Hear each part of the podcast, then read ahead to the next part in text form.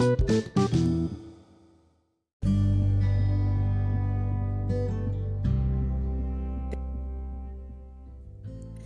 पान की बात करने से पहले मैं एक छोटा सा भाषण देना चाहती हूँ। आप हंस तो नहीं रहे ना? प्लीज़ बेयर विद मी ये भूमिका बहुत ज़रूरी है। इस भाषण के साथ मैं हूँ आपकी दोस्त बारिश। दोस्तों, अगर हम अपने पारंपरिक उत्सवों, त्योहारों और धार्मिक क्रियाकलापों को ही अपनी संस्कृति या कल्चर कहने लगे तो समझ लीजिए कि कल्चर का इतना सीमित अर्थ तो कभी था ही नहीं। हमारी ज़िंदगी जीने का पूरा तौर तरीका ही हमारी संस्कृति है। हमारी तमाम तरह की कलाएँ शिल्प कला वास्तुकला संगीत, नृत्य, साहित्य, विज्ञान, धर्म, दर्शन, ये सभी कल्चर के अभिन्न अंग हैं। हमारे रीति रिवाजों, धार्मिक क्रियाकलापों वगैरह में भी हमारी संस्कृति की झलक मिलती है, लेकिन उसका ये केवल एक आस्पेक्ट है। हमारे खान पान के तौर तरीके, हमारा पहनावा, हमारी कई तरह की परंपराएँ और हमारी भाषा बोली, हमारी एक अलग पहचान है, एक सांस्कृतिक पहचान एक कल्चरल आइडेंटिटी ये जहाँ हमें दूसरों से अलग दिखाती है, वहीं दूसरों से कुछ समानताओं के आधार पर जोड़ती भी है। जैसे कि भारत के अलग अलग प्रांतों में कई भिन्नताओं के बावजूद कई सारी समानताएँ हमें भारतीय बनाती हैं। हम ठठवाणी भात खाने वालों को, इडली और डोसा खाने वालों को, मक्के की रोटी और सरसों का साग खाने वालों को अलग से पहचान सकते हैं कि किस प्रांत के हैं। यानी पहनावे और भाषा के अलावा भी एक पहचान है। ये एक तरीके का भोजन करने वाले हमारे पंजाब के हो सकते हैं। या हमारे केरला के या फिर तमिलनाडु के। साथ ही हम उन्हें पहचान पाते हैं कि वो हमारे देश के हैं। इन्हें भारतीय होना चाहिए। यूँ तो हम कहीं भी किसी भी स्टेट का भोजन करते रहते हैं। कुछ व्यंजन तो पूरे देश में पसंद किए जाते हैं। अगर हम उत्तराखंड में डोसा, मक्के की रोटी, सरसों का साग खाते हैं तो हमने उसे अपनाया है, क्योंकि वो हमारे राष्ट्रीय पहचान है। हमारी एकता और अखंडता की पहचान, यानी यूनिटी इन डिवर्सिटी हमारे उस प्रेम की पहचान जो हम दक्षिण भारत के लोगों, पंजाब के लोगों या बंगाल के या फिर कहीं और के लोगों से करते हैं, या फिर उस स्वाद के लिए जो हमें भाग्या है हर स्टेट का खान पान स्पेसिफिक होता है। उसके पीछे एक लंबा ट्रेडिशन होता है, एक खास तरीके का खान पान हमारे पूर्वजों ने इसलिए अपनाया होता है क्योंकि वो वहाँ प्रचुर मात्रा में उपलब्ध है और वहाँ की जलवायु के अनुकूल है। पहाड़ों में अगर सर्दी पड़ती है तो वहाँ के खानों में ऐसे खाद्य पदार्थ शामिल होंगे जिनकी तासीर गर्म हो। ऐसे ही हर इलाके का मामला है। कहीं बहुत मिर्च या तीखा खाया जाता है तो वो बेवजह नहीं है। कुछ इलाकों में दाल में भी थोड़ी मात्रा में मीठा मिला दिया जाता है। इसका कारण हमें जानना चाहिए। असल में हर इलाके के भोजन और खान पान के तरीकों पर विचार करना बड़ा रोचक है। बस थोड़ा सा खोजने की ज़रूरत है। जी हाँ आज मैं बात कर रही हूँ उत्तराखंड के खान पान की कुछ खास तरह के खाद्य पदार्थों की। जैसा कि हम जानते हैं कि भारत बहुत सी मिलीजुली संस्कृतियों का देश है। हर राज्य का अपना कुछ विशेष खान पान भी है। जी हाँ पहाड़ छोड़कर मैदानों में जा बसे मेरे दोस्तों की छिपी हुई भूख को जगाने के लिए आज मैं लेकर आई हूँ वंडरफुल उत्तराखंड डेलिकेसीज जिसकी एक खासियत ये है कि ये आज भी गाँव में जलती लकड़ी के ऊपर बनाई जाती है। आइए सबसे पहले बात करते हैं ठटवानी या रस की, जो एक्चुअली बहुत सारी पहाड़ी दालों का मिला जुला सूप होता है। पिसे हुए चावल का पेस्ट इसके टेस्ट और कंसिस्टेंसी को बढ़ा देता है। दालों को रात भर भिगोकर सवेरे उबालकर उनके सूप को छान कर लोहे की कढ़ाई में पहाड़ी मसालों और जड़ी बूटियों के साथ देर तक पकाया जाता है। प्रोटीन से भरपूर इस ठटवानी को गर्मा गर्म भात के साथ खाया जाता है। आलू के गुटकों का तो नाम सुनकर ही मुँह में पानी आ जाता है। उबले हुए आलू को मसालों में फ्राई करके लाल मिर्च और धनिया पत्ता से सजा ये आहार खास तौर पर भाँग की चटनी और ककड़ी के रायता के साथ खाया जाता है।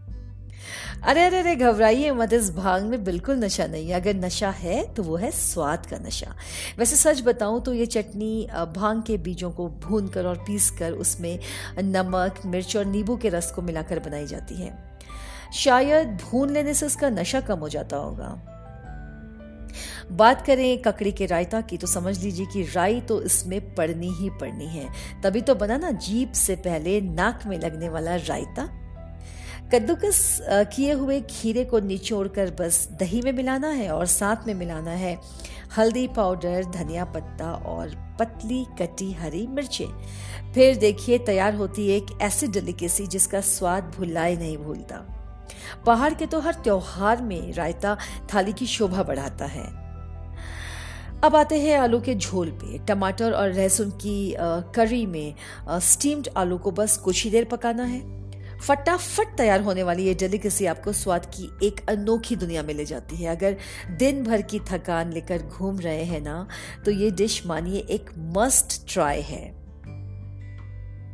उत्तराखंड के गढ़वाल क्षेत्र का चैस उड़द की दाल से तैयार किया जाता है। उड़द की दाल को सूखा भूनना इसका पहला स्टेप है।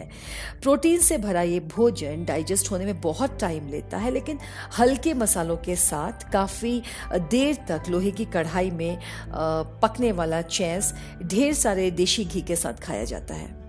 If you have to pick the tastiest meal out of all the delicious dishes and the perfect state food of Uttarakhand, then give a try to Dubka.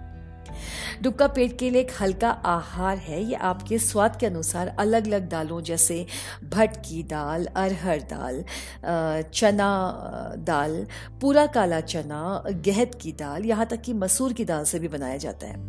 पहले दाल को भिगा कर एक फाइन पेस्ट तैयार किया जाता है। फिर कढ़ाई में जम्बू, हींग गदरैनी का टरका देकर बनाया जाता है। भट की दाल को रात भर भिगाकर घी में तल कर लहसुन प्याज के साथ बड़ी चटपटी चुरकानी के क्या कहने? कंसिस्टेंसी को थोड़ा गाढ़ा रखने के लिए इसमें एक दो चम्मच आटा भी मिलाया जाता है। भात के साथ स्वाद से खाई जाने वाली ये दाल अपने अंदर प्रोटीन कंटेंट और हाई न्यूट्रिशियस वैल्यू समेटे हुए है।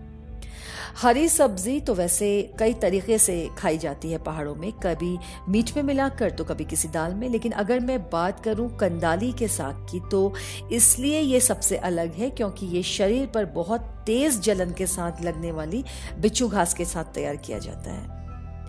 दोस्तों, मुझे अभी भी याद है होटल मैनेजमेंट अल्मोड़ा में मेरा as a business communication instructor पढ़ाना और स्टूडेंट्स के द्वारा उनके प्रैक्टिकल कुकिंग क्लासेस में अलग अलग डिशेस बनाने के बाद मुझे आकर ऑफ़र करना।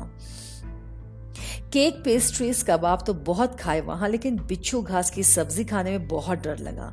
लगता था कि जिस घास को हम छूने से भी डरते हैं, हाथ में जलन पैदा ना हो जाए, उसे भला खा कैसे सकते हैं? लेकिन वाइटामिन ए से भरपूर यह हरा साग लोगल मसालों की वजह से बहुत स्वादिष्ट लगता है। बनाने से पहले इसके कांटों को उबालकर ख़त्म किया जाता है और इंटरेस्टिंग बात यह है कि इंटरनेशनल मार्केट में भी इसकी बहुत डिमांड है। सबसे ज़्यादा परंपरागत व्यंजन की यदि मैं बात करूँ तो काफुली एक ऐसा नाम है जो विदेशों से आए पर्यटकों और यात्रियों को भी पता रहता है। ये ग्रीन लीफी वेजिटेबल्स का एक मिक्सचर है। मेथी पत्ता और पालक इसे बनाने के रिक्वायर्ड इंग्रेडिएंट्स हैं। काफुली को स्टेट फ़ूड ऑफ़ उत्तराखंड के नाम से भी जाना जाता है। इसे चावल या गेहूँ की ग्रेवी के साथ सर्व किया जाता है। और दोस्तों, एक पते की बात बताऊँ कि ये प्रोटीन विटामिन ए सी ई और मिनरल्स का एक रिच सोर्स है। इतना गर्मा गर्म और चटपटा खाने के बाद अगर कुछ मीठा ना मिले तो खाना जैसे अधूरा रह जाता है।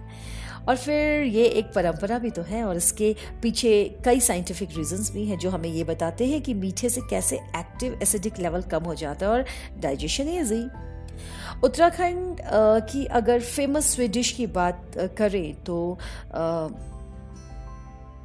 झुंगर की खीर का ज़िक्र कैसे छोड़ दूँ? झुंगर एक तरीके का बाजरा है, जिसे हम मिलेट भी कहते हैं। खूब सारे दूध में कढ़कर बनी ये गाढ़ी खीर अपना स्वाद दिल से कभी नहीं जाने देती। अब मैं कहना चाहूँगी कि अगर आप उत्तराखंड के हैं तो ये जान लें कि आपकी भाषा की तरह आपका भोजन भी आपकी पहचान है। उसे खोने मत दीजिए। और अगर आप पर्यटक हैं, उत्तराखंड घूमने आए हैं तो कहूँगी कि किसी इलाके को, उसकी संस्कृति को, वहाँ के लोगों को पहचानने के लिए और स्वाद के लिए भी आप वहाँ का खाना ज़रूर खाएँ। उत्तराखंड ही नहीं, आप जहाँ भी घूमने फिरने जाए, वहाँ का स्थानीय भोजन ज़रूर खाएँ। India's diversity is not only evident in its multi religious, multilingual people, but also the vast variety of cuisine that Indian relish. No matter where you stay, there is always that one particular food item that will remind you of your hometown. Okay, folks, see you again on Wednesday with, uh, with something new and exciting. Till then, keep the faith.